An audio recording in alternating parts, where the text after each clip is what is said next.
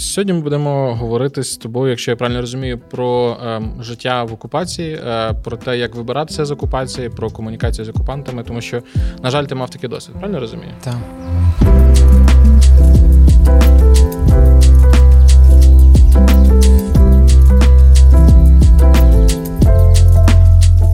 Доброго дня, мене звати Дмитро, і ми сьогодні на Радіо Треба на подкасті Ліна в окупації говоримо з Артуром. Отож, Артур, представся, будь ласка. Доброго дня. Е, Мене звати Артур Ярошевський. Я випускник Ногайського коледжу, студент, е, активіст, е, голова студентської ради і член молодіжної ради. Супер, дякую. І е, сьогодні ми будемо говорити з тобою, якщо я правильно розумію, про е, життя в окупації, е, про те, як вибиратися з окупації, про комунікацію з окупантами, тому що, на жаль, ти мав такий досвід. Правильно розумію? Так, правильно. Добре, і е, тоді, мабуть, почнемо з першого питання. Можеш, будь ласка, коротко Давайте. описати свій досвід, е, що саме ти пережив, і далі ми вже будемо детальніше обговорювати це. Добре. Е, З початку окупації е, в нас Приморськ окупований з 27 лютого 2022 року. Це е, пройшло три дня з початку повномасштабної війни. З самого початку у нас не було волонтерської роботи, тобто всі волонтери сиділи вдома, всі боялися, всі боялися за своє життя, за життя своїх рідних. Потім, коли трошки спав е, той е, напряг, який був спочатку, е, ми почали, звісно, думати не тільки про себе, не про те, як забезпечити себе необхідним, а й про інших людей. Ми організували. Таку благодійну акцію ми годували людей з соціальної групи біля кафе гарячими обідами. Ми розвозили продуктові пакунки. А також для людей соціальної групи, для е, людей похилого віку, для інвалідів. Тобто, Тобто, Артур, я тебе тут переб'ю. Мгм. А, ти кажеш, ми, ми, ми. Е, Можеш Так, описати, ми. хто це ми? А Ми це м, деякі члени молодіжної ради Приморської е, при Приморській ОТГ м, та бізнесмен, е, якого кафе, і просто волонтери, з, які прийшли з соцмереж. Тобто ми щось опубліковували, і вони приєдналися Тобто нас. це була ваша місцева спільнота? Так, місцева. Ось, зрозуміло. Так. А, добре, хотів, якщо там, е, розбираючи про життя в окупації, хотілося запитати, ем, що з там звичних речей, які в тебе раніше було, що ти втратив найперше? А, найперше я втратив ем, гарантію безпеки, тому що в будь-який момент е, могло при, прилетіти. Ми два тижні, перші два тижні ми бігали в підвал, як і всі. Коли бачили оголошення у повітряній тривозі, ми одразу спускалися хто з четвертого поверху, хто з третього. Були всі разом в, ну, в великому приміщенні. Потім почали зникати звичайні українські продукти. Тобто українську продукцію можна було знайти, але дуже важко і по дуже великим цінам, тому що було проблемою привезти її в окупацію. З часом взагалі вона зникла. Тобто зараз є хіба російська продукція. Я зрозумів. А, і е, наскільки я знаю, там е, з тими, з ким я говорив, з хто звільнився з окупації, що була проблема з тим, хто не встиг зняти гроші з карточки, тому що почали там, ну, готівка не завозиться, і що тоді робити? М, 24 лютого, коли ми всі зрозуміли, що в країні почалася війна е, широкомасштабна, е, мама одразу сказала побігти в банкомат, зняти всі гроші, які є на картці. Е, Я встиг, е, тому що я прибіг о 7 годині ранку. Після мене була дуже велика черга. Всі почали знімати е, свої гроші, але черга була настільки великою, що люди стояли і вночі, і днем. е, і не один день стояли. Потім зробили е, чергу, писали номери на руці. Угу. Тобто і черга була і 2 тисячі, і 3 тисячі. Зараз, наскільки мені відомо, місяць тому остання людина була 10-тисячною. Тобто черга дуже величезна. І ліміт зняття у однієї людини це 2 тисячі гривень. Угу. Добре. І, ну, тобто, з цього, як я можу зробити висновок, що а, якщо там ви проживаєте там в сірій зоні, або яка близька, на жаль, до окупації тимчасово, то варто мати готівку, варто нею забезпечитися. Правильно розумію? Так, звичайно. А, тоді, а, в той час, коли була дуже велика черга, ще не приймали магазини по картці. Тобто зв'язок пропав. Якщо в тебе є м, гроші, а, то купуй. А якщо немає, то твої проблеми. Знімай де хочеш. Власне, так. Я, я знаєш, я пережив цей подібний досвід, як е, там тернополянин і тимчасовий львів'янин. А те, що в перші дні там не приймалася карткою, а людина, яка там ну, мало готівки звичайно тримає в хаті. Uh-huh. Ось. А, Але я розумію, що там, умовно кажучи, досвід там Тернополя чи зараз Львова, а, і досвід ну, це це два різні досвіди. І ну, я би тут ще також хотів наголосити там такий знаєш, дисклеймер, що ну, ми виступаємо за Україну, і ми за те, щоб вся ці території були звільнені там від Карпат по Кубань. Ось. Але тим не менш, нам потрібно розуміти, що є сіра зона і є певні речі, які потрібно бути готовим. Е, Окей, рухаємося тоді далі. Е, Наступне питання це вже можливо більш таке особистісне. Ну, Ми проговорили про те, що ти втратив. Е, а за чим ти найбільше сумував? От чогось, чого тобі не вистачає? Найбільше я сумував за до повної окупації міста ми виходили на вулиці з лозунгами Приморце Україна. До нас приїжджали в місто БТРи російські з цими зетками. Вони стояли біля школи, вони стояли біля лікарні. Ми нас зібралося дуже велика кількість людей. Там йде ну, десь тисяча, півтори тисячі. Ми прогнали їх. От тоді ще була а, свобода слова, що можна було якось а, тобто, виразити свою позицію. Був хаос, і в цьому хаосі можна та, було та, можна було. Потім з часом, з приходом колаборантів, а, свобода слова просто зникла. Ага. Не можна було ніде розголошувати свою позицію, казати, слухати пісні, розмовляти українською то взагалі. Ну, Просто сидіти вдома, спілкуватися російською. Якось так. Е, от, ну, власне, там, е, відсилаючи за наших попередніх подкастів, ми говорили з Мартою Поваренко, з експерткою mm-hmm. і психологиною, і вона розказувала про те, що ну, одне з основних завдань, ну це, це, мабуть, зрозуміло, але я це продублюю думку, що одне з завдань життя в окупації це вижити. Так. Тобто потрібно поводитись правильно, розумно.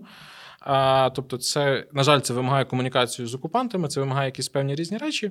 Ось, але я хотів би, що, що би хотів тебе запитати, бо ми почали подкаст з того, що ти займався волонтерством. Ось, і з однієї сторони є потреба в волонтерстві, тому що є потреба в допомозі людям, в тому, щоб служити людям.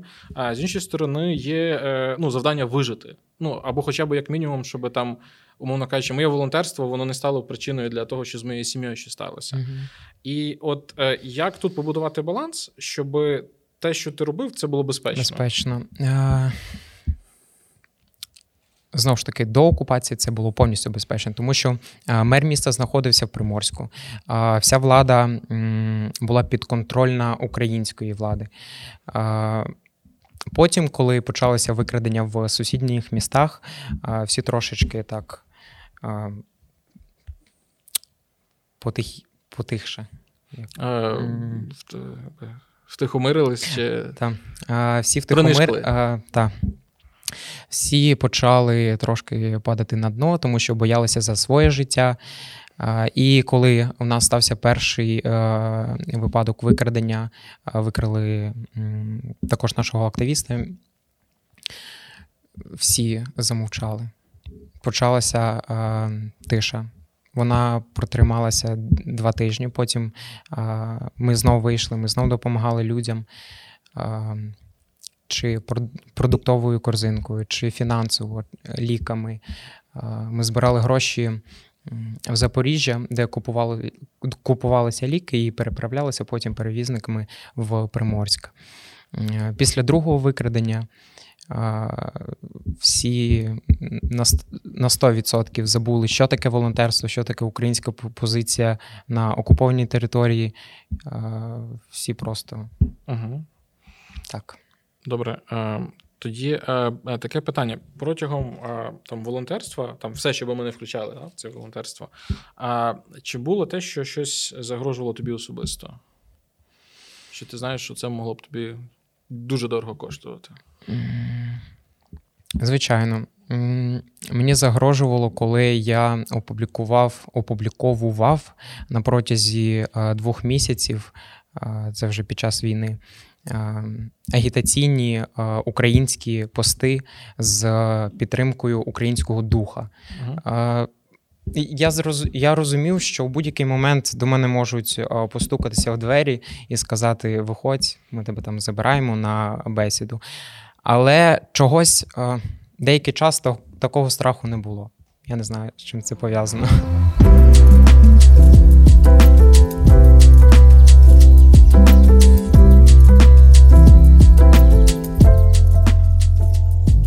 Наступне тоді питання, яке часто виникає е, в людей, які живуть в окупації, це те, як знати, кому довіряти. Тому що, ну, наприклад, ми знаємо, коли там з'являється там е, десь інтернет, люди пишуть, люди всі збираються в одній точці. Як як знати, що там, мовно кажучи, там на якійсь там площі десь і зібралися, що там немає якихось там колаборантів чи ще mm чогось.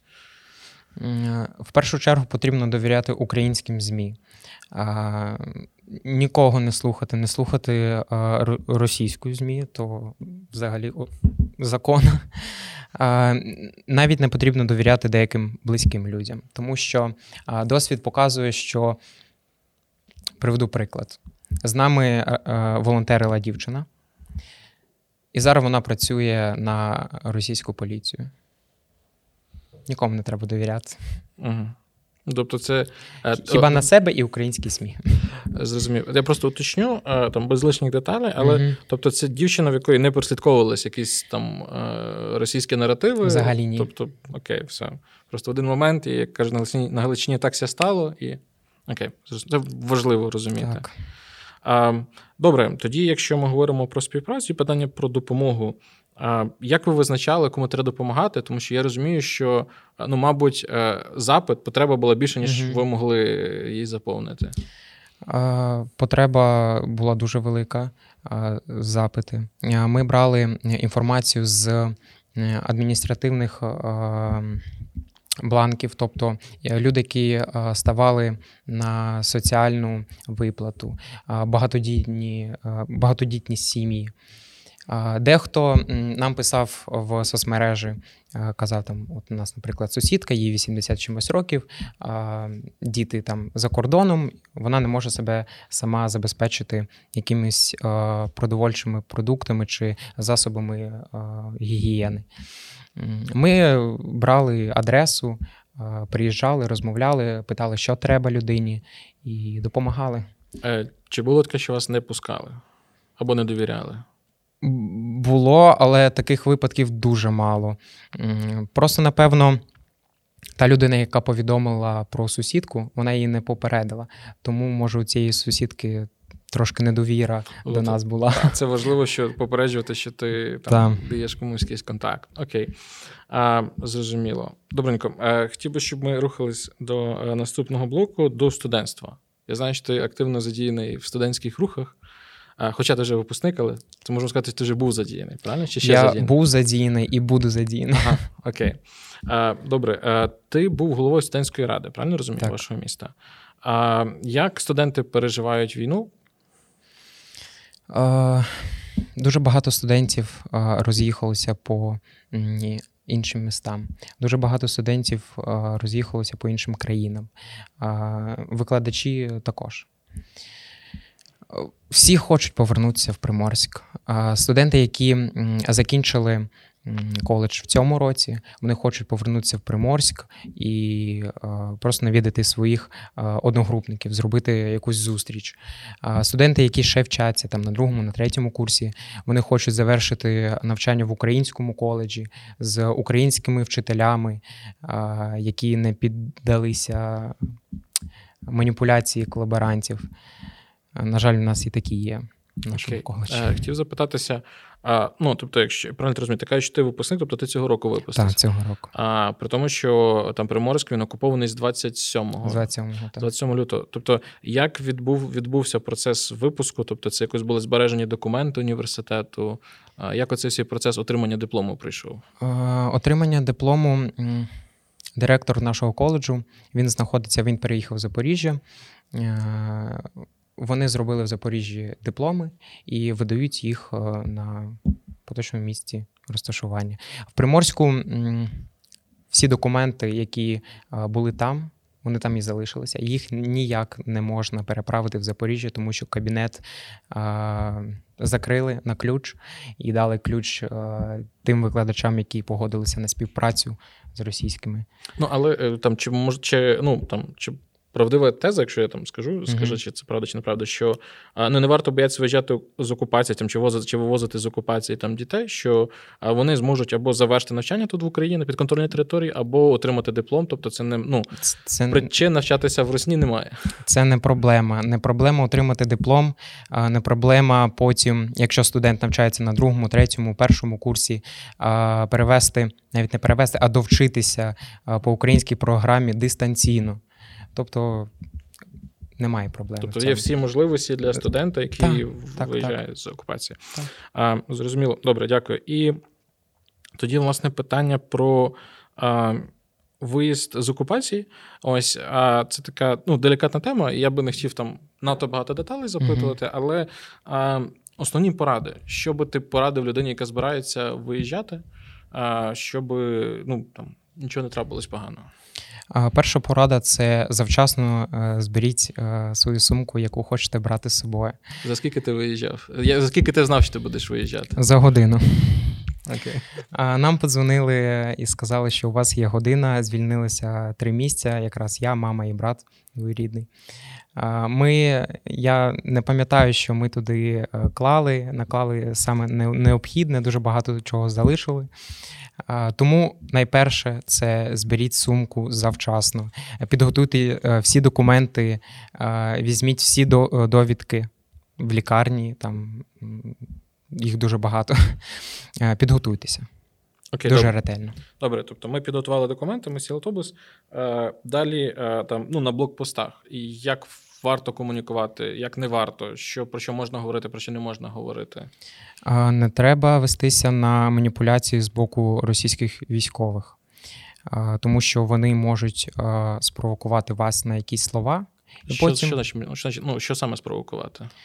Ну, вони можуть питати, е, за яку ви владу, чи підтримуєте ви е, теперішню ситуацію, звідки ви їдете і куди, яка причина. Тобто розмовляти з ними нейтрально, дотримуватися такої трошки тиші і.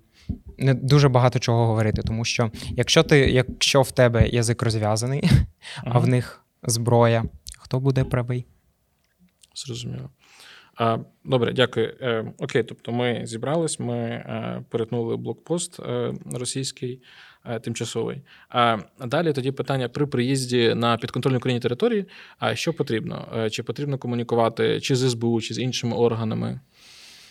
Ми, коли приїхали в Запоріжжя, ми зупинилися біля епіцентру. До нас одразу підійшли поліцейські і волонтери.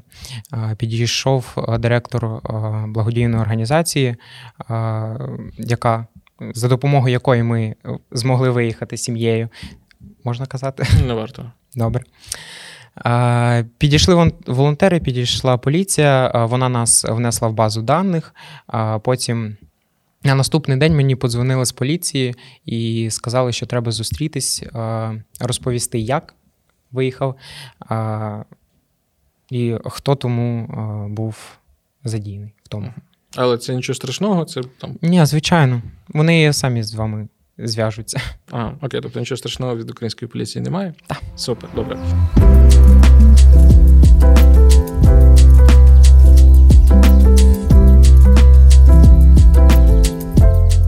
Добре, е, наступний блок, про який хотів би поговорити, це е, те, що стосується тварин, домашніх улюбленців. А, Тому що ми бачимо там різні ситуації від того, що їх там а, не знаю, там великі хаски на руках ледве не несли декілька кілометрів, до того, що там на львівському вокзалі їх там просто ну було дуже багато, тому що люди їх залишали, тому що не могли їх вивезти. Тобто були різні ситуації. А, І я знаю, що там в тебе був домашній улюбленець, якого вивозили також з окупації. Так, у мене є киця чорного кольору. Я вас прошу, не залишайте своїх е, домашніх улюбленців, тому що це такі ж члени е, сім'ї, як і е, там син, брат, сват, дядько. Вони з вами живуть, вони вас люблять, ви їх любите. Як можна залишити свою тваринку вдома? Вона у нас була. Після стерилізації, то було дуже тяжко з нею їсти, виїхати.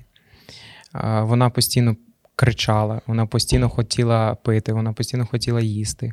Але все ж таки ми виїхали, ми з нею, з нею зараз все добре. Вона повертається до активного життя, а не в сумці і в машині, як ми їздили. Окей, а тоді давай так деталі поради, що потрібно з собою мати. А, ну як правильно там підготуватись до евакуації тварини? Обов'язково тварину треба для тварини треба купити якусь сумку, візочок, де її можна тримати. Треба взяти з собою воду. Якщо це кіт, і якщо він не хоче пити, беріть з собою шприц. Можна так в рот шприцом. Ось великий набирати. шприц без голки, так? Так, так, так. Угу. Та. Обов'язково їжу, тому що тварини завжди хочуть їсти. Якщо є необхідність, то можна тварині дати якусь пігулку для заспокоєння, якщо вона дуже вередлива. Тільки якщо є необхідність. А, Так, окей. А, Добре, е, тоді ну і наступне питання: чи були якісь проблеми на блокпостах за тварин? Тому що таке, що на в тебе там е, е, сварилася, чому ж не була стерилізована? За тварин нічого не казали. Угу. Тобто з цим проблем немає, можна спокійно брати так. тварин і возити. Добре, е, тоді питання до тебе: е, що робити, коли українські продукти закінчились, а російські або ще не привезли, або привезли за космічні ціни, а грошей немає. А де тоді діставати там чи кошти, чи продукти особисто там для себе, для своєї сім'ї і для тих, кому ви допомагаєте чи служите? Як викручуватись? Ми викручувалися так два місяці. Спочатку люди, які знаходилися ще на території Приморська, вони допомагали. Вони приносили продукти в кафе. Ми з них готували їжу, ми з них робили індивідуальні пакунки, які потім розвозили. Тобто, спочатку проблемою проблеми з продукцією не було. Угу. Потім, коли наша діяльність трошечки пригальмувалася, коли зменшилася кількість української продукції в магазинів, це стало важко робити все. Люди почали виїжджати, передачок стало набагато менше. В магазинах за реально космічні ціни були продукти. Космічні це які? Можеш було сканувати декілька прикладів? Ну, Наприклад, Кока-Кола 2 літра у нас коштувало 100 гривень. Цукор один період 60, 50. Зараз ще згадаю. Одну паличку кубаси можна було купити за 200, за 170, звичайною, не якоїсь там дуже дорогої, найпростішої. Окей, зрозумів. Дякую.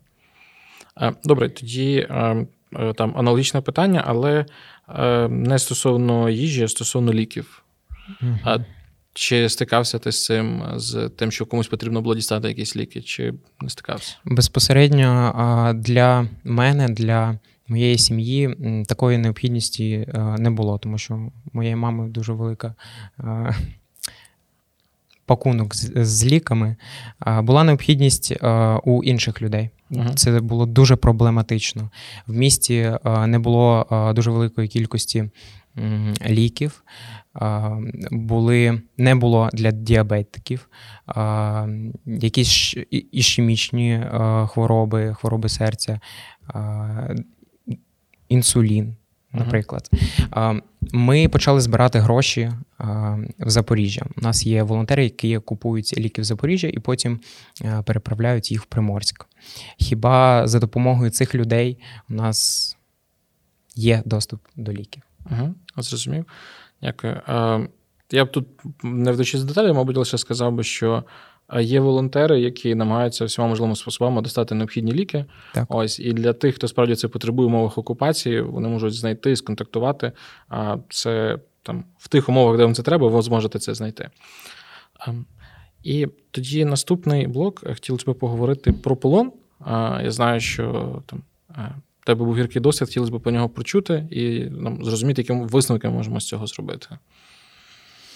Е, всі активісти нашого міста. Е, по-перше, у нас дуже багато активістів виїхало. З самого початку війни і з періодом все більше і більше виїжджало. Я лишився, е, тому що такої змоги не було. Було дуже проблематично виїхати хлопцям, парубкам. Е, я брат, тому ми залишились в місті. Після викрадення нашого активіста, це був початок травня або кінець квітня. Я ховався і у себе вдома, і не у себе вдома. Потім якось ця напруга зійшла, я почав виходити, я почав жити нормальним життям, але 9 червня в 12 й годині прийшли до мене, постукали у двері, мама відкрила, мене покликали поговорити на співбесіду. Мама одразу почала питатися, що сталося, наскільки ви забираєте. Вони сказали, не вони, а він. За мною прийшов один чоловік, а інший сидів в машині. Він сказав, що це на максимум на годину. Я даю слово поліцейського чи майора. Він сказав, що вас не обманю. Година, не більше. Мене вивели. Коли виводили в під'їзді, сказали, що я на тебе наручники не одіваю, але якщо будеш бігти, то буду стріляти. Я такий поняв. Я сів в машину. Дорогу до м, поліцейського участку я не пам'ятаю. Це, мабуть, просто шквал емоцій в моїй голові перекрили а, картинку. Мене привезли до участку, завели в першу кімнату, поговорили зі мною, сказали, що типа, мій телефон був на прослушці, що вони почули, що я розвішую українські листівки, там, типа смерть окупантам і так далі. Я сказав, що такого не було, тому що реально такого не було. Що я розвішував стрічки на мосту.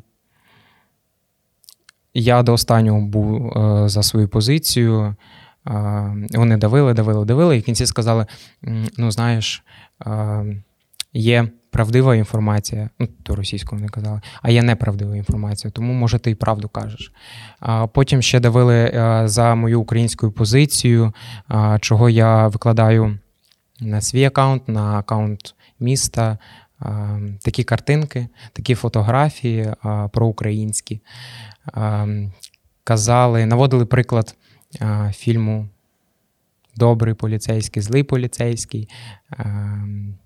Одна людина каже, що я зараз вийду, зайде поганий поліцейський в Балаклаві, ти його не впізнаєш, і буде розмова по-іншому. Але, слава Богу, мене не тронули, мене не били. Потім була друга кімната, також зі мною поговорили.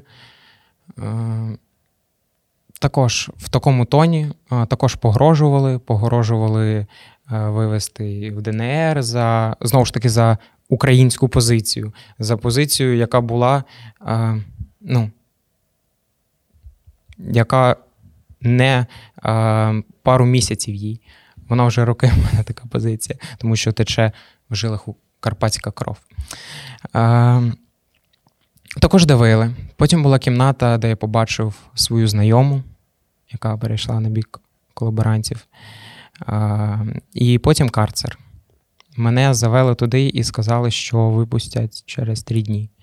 Але обіцянку вони не стримали, як і не стримали обіцянку про одну годину, і мене пові...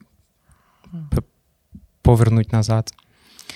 А, Камеру я навіть не можу описати словами, тому що це просто треш.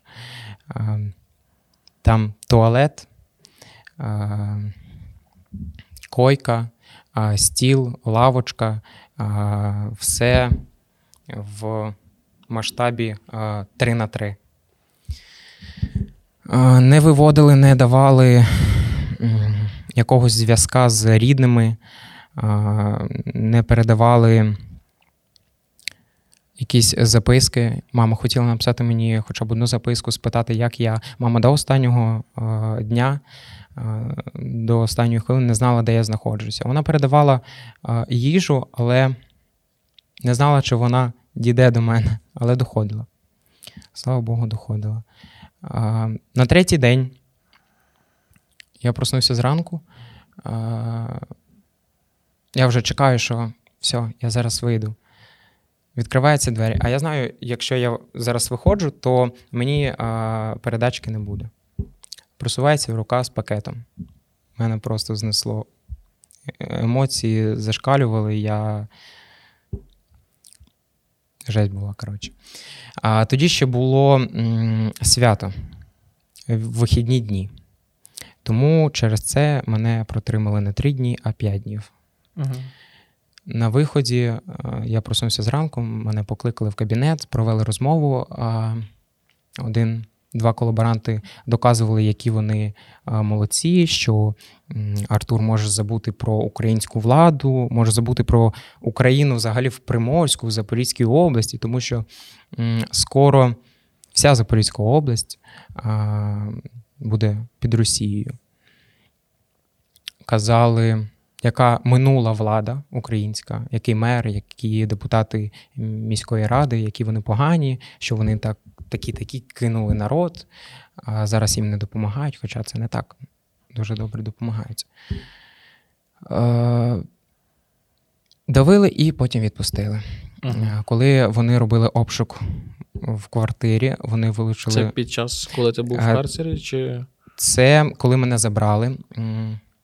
Через годину вони приїхали до мене до хати і робили обшук. Вони шукали якісь а, прапори Германії, нацистську свастику. Ну. А, До речі, а, обшук робив мій троюрідний брат. Він також став колаборантом. Я з ним останній раз бачився в дитинстві. Я його не пам'ятаю. Мама також його не пам'ятає. Вона навіть його не впізнала. Ми коли дізналися, що це він робив обшук. А Ми він... просто здивувалися. А, ще перебуває. Mm-hmm. Він знав, до кого він їхав? Чи він також не Він знав. Він мамі ні слова не сказав. Коли робили обшук, вилучили три ноутбуки і мій старий телефон. А мамин і брат телефон не чіпали. Та коли мене відпускали, вони все це віддали. Я своїм телефоном вже в карцері е, сказав йому папа, тому що головне випустіть на телефон, зароблю там, куплю. А з паспортом також така ситуація була, тому що тих активістів, яких викрадали до мене, в них забрали і телефон, і паспорт. Але на диво віддали і телефон, і паспорт, і техніку. Сказали присісти на дно і мовчати.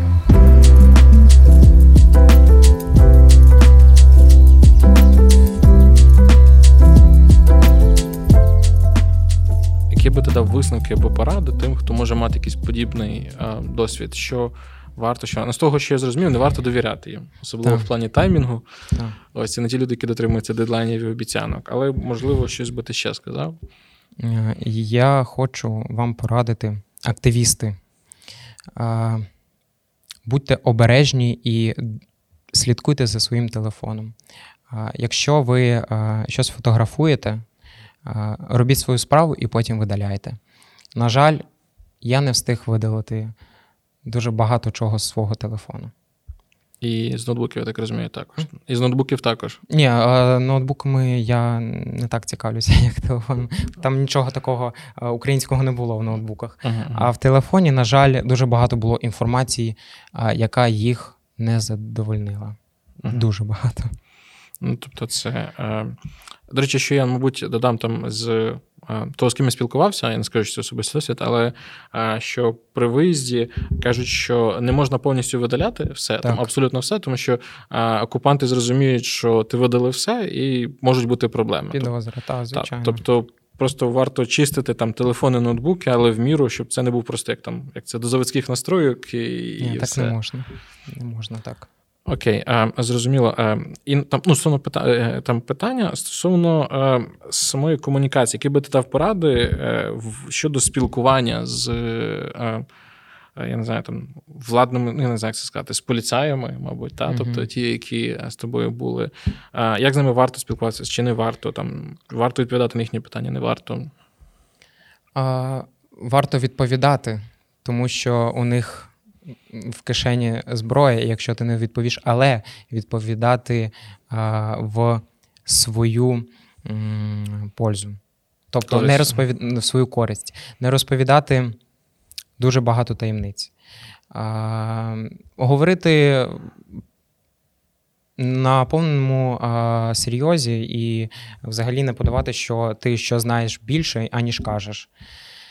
А, Говорити з ними, не мовчати, а, тому що коли ти вийдеш, от тоді ти можеш дуже багато чого розповісти. Угу. А, Добре, і е, тепер е, тоді питання: ну, ми раніше говорили про те, з ким комунікувати. Тобто, а, той, якби умовно кажучи, там свідоцтво, ті всі злочини, так, військові, ти про них якось відрапортував поліції е, чи комусь ще? Я одразу все доклав українській поліції. Угу. Я свою позицію відправив в місцеві пабліки угу. і планую розповісти дещо СБУ. Окей, добре. А, І е, останнє запитання. А ми з тобою запустимо це інтерв'ю відкрито, так? Тобто так. видно твоє лице. А, там, Я здається, на початку казав, що тебе звати Артур. Так. А, І от, власне, хотів би, там, щоб ти відповів, чому Чому ти готовий говорити про це відкрито? Тому що в нас були гості, яких ми записували анонімно. А, Тому що я зараз в безпеці, слава Богу. А, Мені нічого не заважає це казати на публіку. А, я дуже хочу, аби ті, які залишилися, ті люди, які залишилися в нашому місті, які зараз там перебувають, вони подивилися цей підкаст і трошечки поглинули інформацію, як треба себе вести при.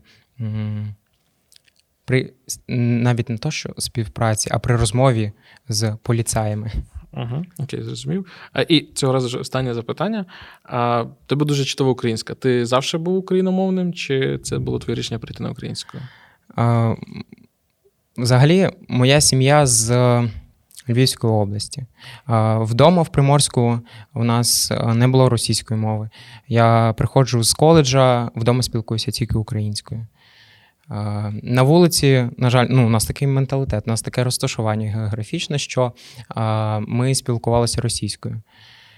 Вдома між родичами, які тут, які в інших містах ми спілкуємося українською. Кожного року один або два рази ми приїжджали у Львівську область, і, звичайно, в мене не було ніколи такої проблеми, що ну, не було проблеми з українською мовою. Деколи забуваю е, слова, тому що е, все ж таки я приїжджаю у Львівську область на три місяці, а 9 місяців живу на другій території. Але проблем немає. Добре, Артур, дуже дякую тобі за цю е, щиру, важливу і цікаву розмову з хорошими порадами. Е, Бажаю тобі найшвидше повернення до, додому, до вже до українського дому. І а, ви з нами слухали і дивилися відеоподкаст для в окупації на Радіо Треба.